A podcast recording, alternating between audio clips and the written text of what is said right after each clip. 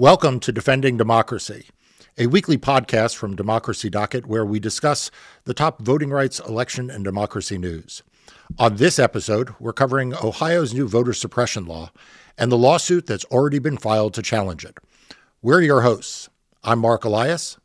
And I'm Paige Moskowitz. Let's get started.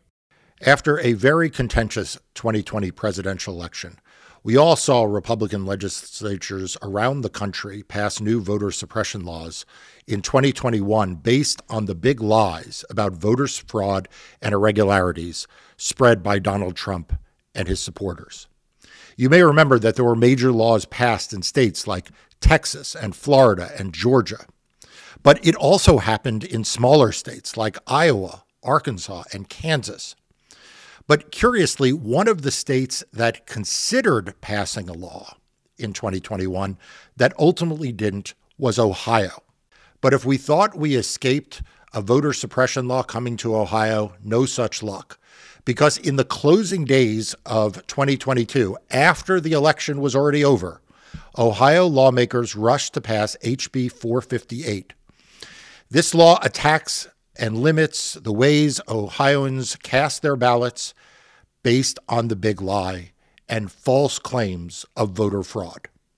Now, if you thought that Mike DeWine was some kind of moderate, he wasn't.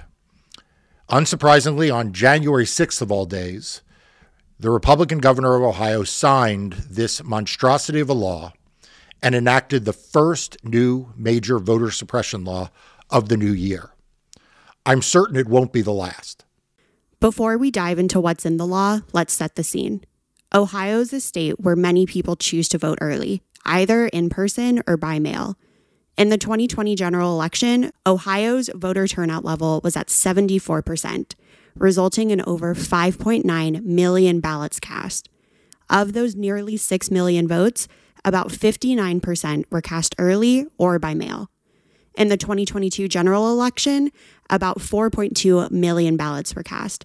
Leading up to Election Day, 1.6 million Ohioans had requested an early in person or mail ballot. After the 2022 midterm elections, during the lame duck session, Ohio lawmakers took what was a 15 page bill modifying the special election schedule and turned it into a 147 page piece of legislation touching nearly every part of Ohio's election system.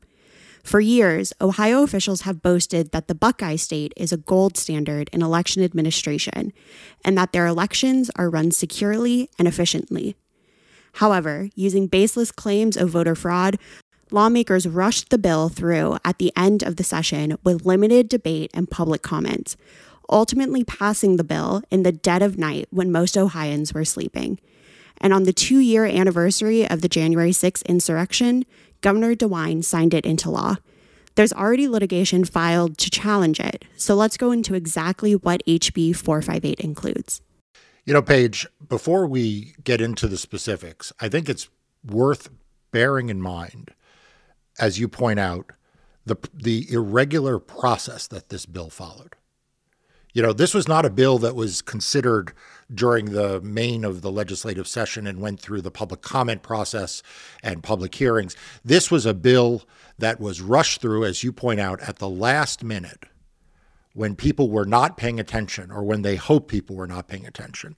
And, you know, we need to we need to keep in mind that when Republicans pass bills that they're ashamed of, nothing good is about to happen. It's definitely not, especially in a bill like this. So, Marc, let's go through it.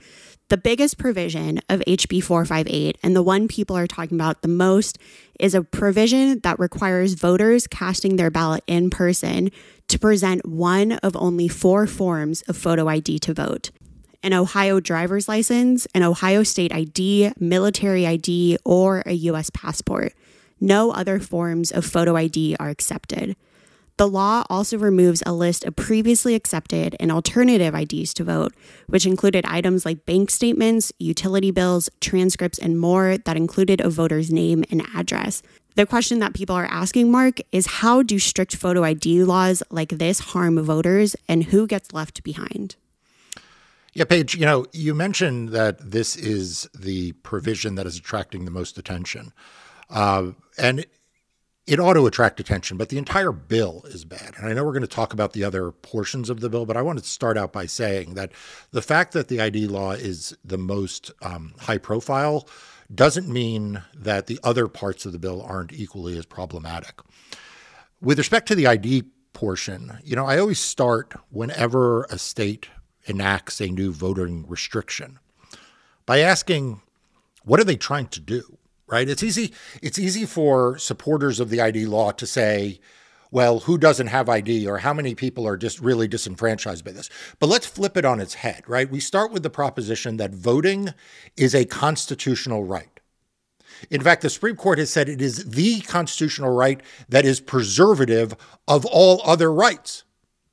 So, if it is, in fact, the foundational right in our country, then let's start by asking the question why did we need a new, more restrictive ID law?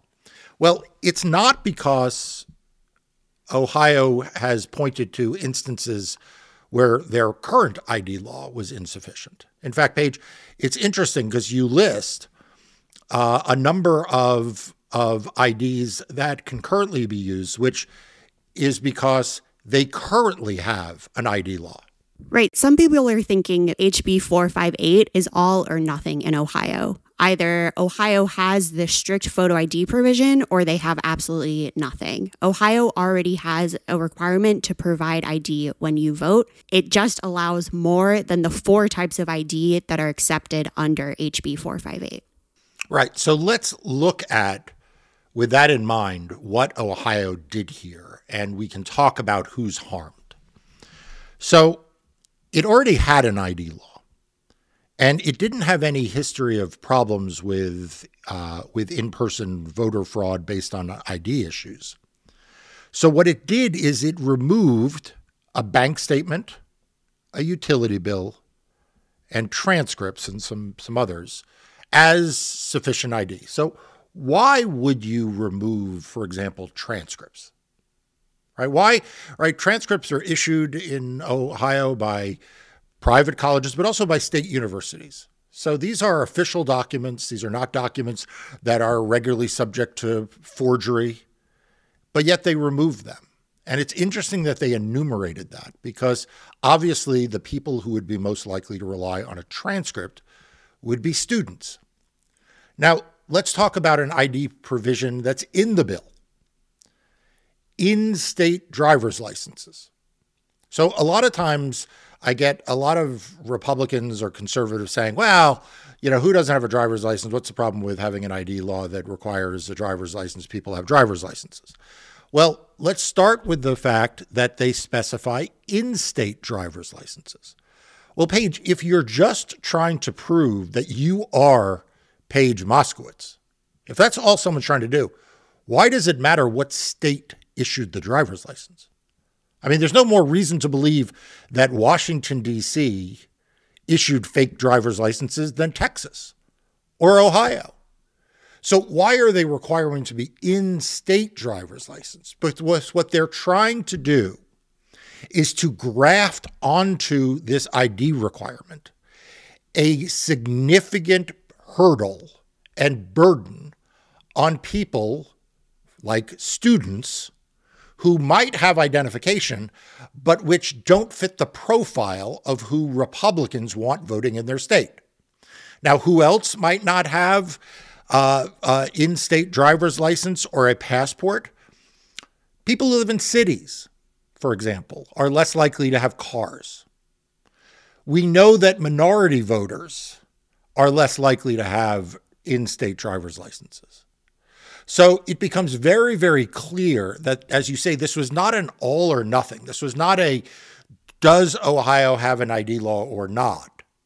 This was do they replace the existing ID law with an ID law that will target minority voters and young voters in particular to make it much, much harder for them to vote and for some of them to make it near impossible? Marc, it's also important to remember that elderly voters oftentimes have expired driver's licenses. That's the that's the ID that they use, but this law specifically says that the ID needs to be unexpired. Yeah, Paige, that's a really important um, point because this law also targets older voters. You know, I talked about the younger voters, but it also targets older voters. And Paige, we have some experience with this, right? We saw, you know, a lot of Republican legislatures talk big talk when it comes to, you know, the elderly. But as I recall, we saw in Texas, for example, Texas clamped down on the elderly's ability to, uh, I think it was in that case, vote by mail. So, so Ohio, like these other states, you know, when it comes to older voters that they pay a lot of lip service to, they actually take steps that really harm those voters. The next provision of the bill deals with ballot cure deadlines. It moves up the deadline for voters to cure provisional and rejected mail in ballots from seven days to four days after Election Day. So, what exactly does curing do, and what does it mean for voters when you change that deadline? Okay. So, first of all, curing is just a term that lawyers and legislators use. What they really mean is fix, right? So, you cast a mail in ballot, and the person who receives it thinks that the signature may not be yours. So they set it aside and aren't going to count it. Well, you are given the opportunity to come in and say, "Hey, no, no, that's my signature," or or fix it, or what's referred to as cure it. Same thing with provisional ballots. Provisional ballots are given to voters who show up to vote in person but for one reason or another are not on the local voting rolls. They're not in the poll book. Now, there are any number of reasons why that can happen. Sometimes the voter made a mistake, but sometimes it's the state or the election officials made a mistake. They couldn't find your name, but it was there, or it was not included, but it should have been. And so you're given a provisional ballot. You're allowed to vote, but that ballot is treated separately. And again, there is then an opportunity where you're notified of that and given an opportunity to cure it. So, what they did here was they they moved those deadlines and they ma- they made a a uh, uh, a shortened deadline for that as well. HB 458 also targets mail in voting and mail in ballots. And one of the ways it does that is that it moves up the deadline to request an absentee ballot from three days to seven days before Election Day and it moves the deadline for boards of election to accept mail in ballots to receive sent and voted mail in ballots from 10 days to four days after election day. And Marc, we've talked about this before how moving that deadline, the receipt deadline, impacts one group of voters in particular. Yeah, it's really incredible. I mean, it's really incredible because the biggest group that relies on that extended period to receive, to have their ballots returned and received and counted uh, are military and overseas voters. I mean, this is literally a bill that is going to disenfranchise our men and women serving in uniform overseas, as well as civilians who live overseas. You know, let's remember that we saw in the 2020 election and then in 2022 real issues Paige with the uh, with the pace of mail delivery. Right, both from the USPS here domestically, but then when you add to the fact that military and overseas voters oftentimes have to use international mail services, which take even more time to pass mail along, it can lead to a real delay between when someone sends their ballot and when the elections office receives it. Yeah, and just to be clear, Paige, there's no question these ballots are cast before election day right? They, no one's saying that people should be allowed to vote after election day. This is a question of having voted and, and returned your ballot by mail, you know, whether or not the ballot will be counted based on when it's received. And again, you have to look at these provisions in their totality, right? I said that the ID law is really important, but it, but but so are these other provisions. When you combine the the change in the deadline to request a mail in ballot and you shorten the period after the election where mail in ballots can be accepted, you're sort of squeezing the voter from both ends, right? You're squeezing them from both ends. And then when you shorten the cure deadline, you are putting yet another hurdle in place. And and the thing about this Paige is that None of these provisions make it easier for the state of Ohio or their counties to administer the election. You know, the argument you always hear from states is, well, we made these changes because it's easier for the state and the counties and the local election officials to run elections. There's nothing easier about the ID law change. I mean, they made it harder, frankly right? They create they created more uncertainty and more tumults at the uh, at the check-in table than there was when they had the broader list of IDs. And changing these deadlines doesn't make it any easier on the county officials to send out absentee ballots or to count the ones that are received. All they're doing is making is increasing the number of absentee ballots that will be rejected and the number of absentee and provisional ballots that won't be counted or cured. Continuing on with the attacks of mail-in voting in states saying that they're doing things to make things to make it easier for county officials to administer elections. Another provision of HB 458 restricts county boards of elections from operating more than one drop box in a county or from allowing voters to use that drop box outside of the board's office hours. Yeah, I have to say I I I continue to be astounded at the unmitigated shamelessness of Republicans and their war on drop boxes. I mean, drop boxes are just secure metal containers into which a mail in ballot can be returned to the election official. You know what that sounds like, Paige?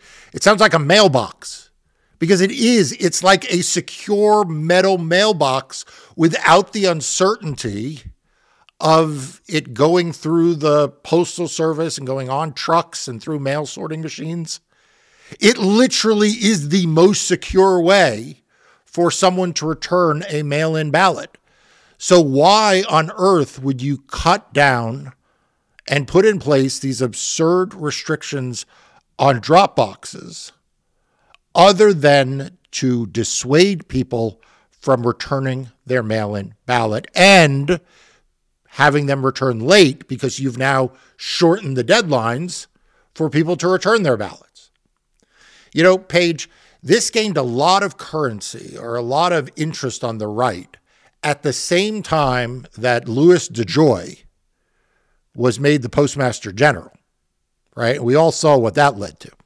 And it's no coincidence that when you look at who is most reliant on drop boxes, I mean, who, who needs drop boxes? Well, first of all, remember those college students that can't use their transcripts anymore and can't use their out of state driver's license to vote? Well, it turns out students rely a lot on drop boxes. Actually, young people in general tend to rely on drop boxes because, Paige, I hate to say it, but you probably don't have a roll of stamps in your in your top desk drawer. I have so many. I I have USPS merch. I'm a big fan of the USPS. I have a lot Is of that stamps. right? Yeah, they're huh. 19th Amendment themed. Interesting. All right. Well, most people your age, I bet you, I bet, I bet you, Sophie Feldman, uh, who does all of those wonderful TikTok videos for us, I bet you she doesn't have stamps. And the fact is, young voters tend to use the mail service less than older voters. And when people are on campuses and they don't have cars and other ways, you know, having Dropbox is really helpful. The the other thing that you mentioned here uh, in this rule is that they're still allowing some drop boxes, right, Paige? Right, but it's only one per county. And one. as we've talked about before, right, this one size fits all voting measures doesn't allow officials who know their communities to actually serve voters effectively. So, for example, let's take Franklin County, where Columbus is, Ohio's state capital and the most populous city. They have 1.3 million residents compared to Adams County, which has fewer than 30,000 residents. Both can only have one Dropbox. And I'm sure county officials would tell you that they need a very different number of Dropboxes between those two counties. And those officials might also tell you that one Dropbox isn't enough for either. Yeah, and this is a place where you can see the harm being done to voters of all ages, but particularly older voters, and also um, voters who tend to live in cities, right? A lot of older voters you know, they they don't if they drive, they don't want to drive long distances to find a Dropbox, right? They're not even in a rural county uh, where there's not as much population. It it it is a burden for for them, but it is a particular burden, and I think this is not unintentional. I think we all have to acknowledge that the the idea of there being one Dropbox in uh, in Franklin County and one Dropbox in Adams County. Well, what is Franklin County? It's very democratic. It has the largest urban centers in the state. It has the largest diverse population in the state, the largest number of black voters. And remember, when we talked about the ID law, we talked about the impact that that would have on people who lived in more densely populated areas in cities, the impact that that would have on minority voters. Well, now you add the Dropbox piece and you can see what's going on here. They're burdening both in person voting and people who want to vote by by mail by using a Dropbox. And you have to look at these provisions holistically. They were passed as a package for a reason. They were passed as a package for a reason because they all work together to make it harder to vote in Ohio, to make it harder for everyone to vote in Ohio, particularly the very youngest voters, the very oldest voters, and minority voters. And this law should not stand.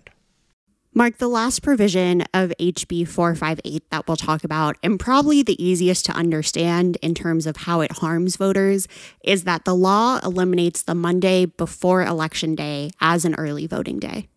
So, having Paige said that the entire bill is important, I would argue that this provision may be the most important provision in a very important bill. or, put it another way, this may be the worst provision in a very bad bill. Uh, because getting rid of any day of voting harms voters, period. Shortening the time that voters can go to the polls harms voters, period. I mean, Paige, we saw this in Georgia, right? In the runoff election uh, for Senate, we saw Republicans in that state try to prohibit early voting on a single Saturday after Thanksgiving. Now, in full disclosure, my law firm was involved in bringing that litigation. And ultimately, the courts agreed that there should be voting available on that day. And Paige, the results were dramatic right? We saw nearly 70,000 Georgians across 27 some odd counties cast their ballot just on that Saturday. Yeah. 70,000 voters. Think about that. 70,000 people who were able to vote because a single day more was provided to them. And Paige, voting is a habit. You know, people always ask me, like, what's the best form of voting? You know, is it mail in voting? Is it early voting? Is it election day voting? I always say there is no one best way to vote. It's whatever the voter prefers. And that's because people build habits. Some people really want to vote by mail, and they should be able to. But early voting is a habit. And early voting in Ohio, as you pointed out, is a habit. You know, there's a long history of Republicans trying to tinker with early voting in Ohio for partisan gain. It's a long history of them targeting vulnerable communities and communities of color in how they uh, how they attack early voting. And so taking away that Monday before election day will have a dramatic impact on a lot of voters who have come to rely on that as a critical part of their plan for voting. You know, Paige, the hypocrisy here of the national Republicans and the state Republicans is astounding. We heard so much rhetoric from them about how they don't like mail in voting because people should have to experience the entire campaign and all of the ups and downs and all of the endless television commercials and, and, oh, and all of the door knocking and then cast their ballot on election day. Well, so here is a state that's allowing early vote the Monday before the election. And that's the day they target. That's the day they target. And so this to me is a very, very bad bill. And this provision is a very, very bad provision. So, Marc, taken all together, the provisions of HB 458 is attacking many of the ways Ohioans cast their ballot, that is, early, either in person or by mail, and it's putting more pressure on in person voting. But you have to know Ohio, for many years, has had issues with long lines on election day. Yeah, Paige, I have a lot of experience with this. I have a lot of experience with this. In 2004, in the presidential election, I represented Senator Kerry in that presidential campaign. There were lines to vote as long as 12 hours long. Think about that 12 hours. Imagine showing up to vote at 6 or 7 p.m. and being there till 6 or 7 a.m. Okay. It disenfranchised an estimate 174,000 voters. As I recall, the entire election hinged in that state on about 80 some odd thousand votes. And, you know, for people who don't remember that far back, Ohio used to be the swing state in our presidential elections. In 2004, the presidency of the United States came down to who won Ohio and you had these terrible terrible long lines. And we saw them after that. We saw them in the in the subsequent elections in on election day in 2022 there were some polling sites that had waiting times of over an hour again in predominantly uh, dense diverse parts of the state. And so when you want to tackle the problem of long lines you want to incentivize people to vote by mail. This does, this bill does the opposite. You want to make the voting experience familiar and have the lines move quickly. The new ID laws do the opposite of that. Everything about this bill will create longer lines, Paige. Everything about this bill will create longer lines, and I suspect that is part of the point. So, we've gone over why this bill is bad and how it harms voters. So, let's talk about the litigation. Very soon after Governor DeWine signed the bill, a lawsuit was filed to challenge HB 458. Yeah, in full disclosure, my law firm is behind that lawsuit. Uh, we represent a group of nonprofit organizations, including the Northeast Ohio Coalition for the Homeless, the Ohio Federation of Teachers, uh, the Ohio Alliance for Retired Americans, and the Union Veterans Council. That last organization, by the way, Paige, represents uh, uh, veterans, and we talked about the uh, the p- provisions that target the military. And the lawsuit that has been brought challenges HB 458 as violating the Constitution by imposing unjustified and discriminatory burdens on the right to vote. And as I said earlier, there is no right that is more fundamental in our country, in our Constitution, than the right to cast one's ballot and have that ballot counted accurately. And, you know, Paige, there's not even a shred of a reason to impose these burdens on the right to vote. Right. We saw statements from officials praising the bill that tried to offer some explanation for it, but the, the fact is is that there is no justification. Governor Mike DeWine said, quote, I have long believed that Ohio does a good job of administering elections, end quote if you're saying your state does a good job, if you and other officials have called your state the gold standard in election administration, why then do you need new restrictions to limit the ways that people can vote if what you're already doing is what everyone else should be doing? And how many Republican governors and state officials have we seen now call their their laws, their states, the gold standard, and then pass voter suppression laws? Kemp said that Georgia was the gold standard. You know, DeSantis said that Florida had the best system. Iowa, they were cavelling and cavelling about what a wonderful voting system they had in Iowa. And then at the same time, they were passing a new voter suppression law.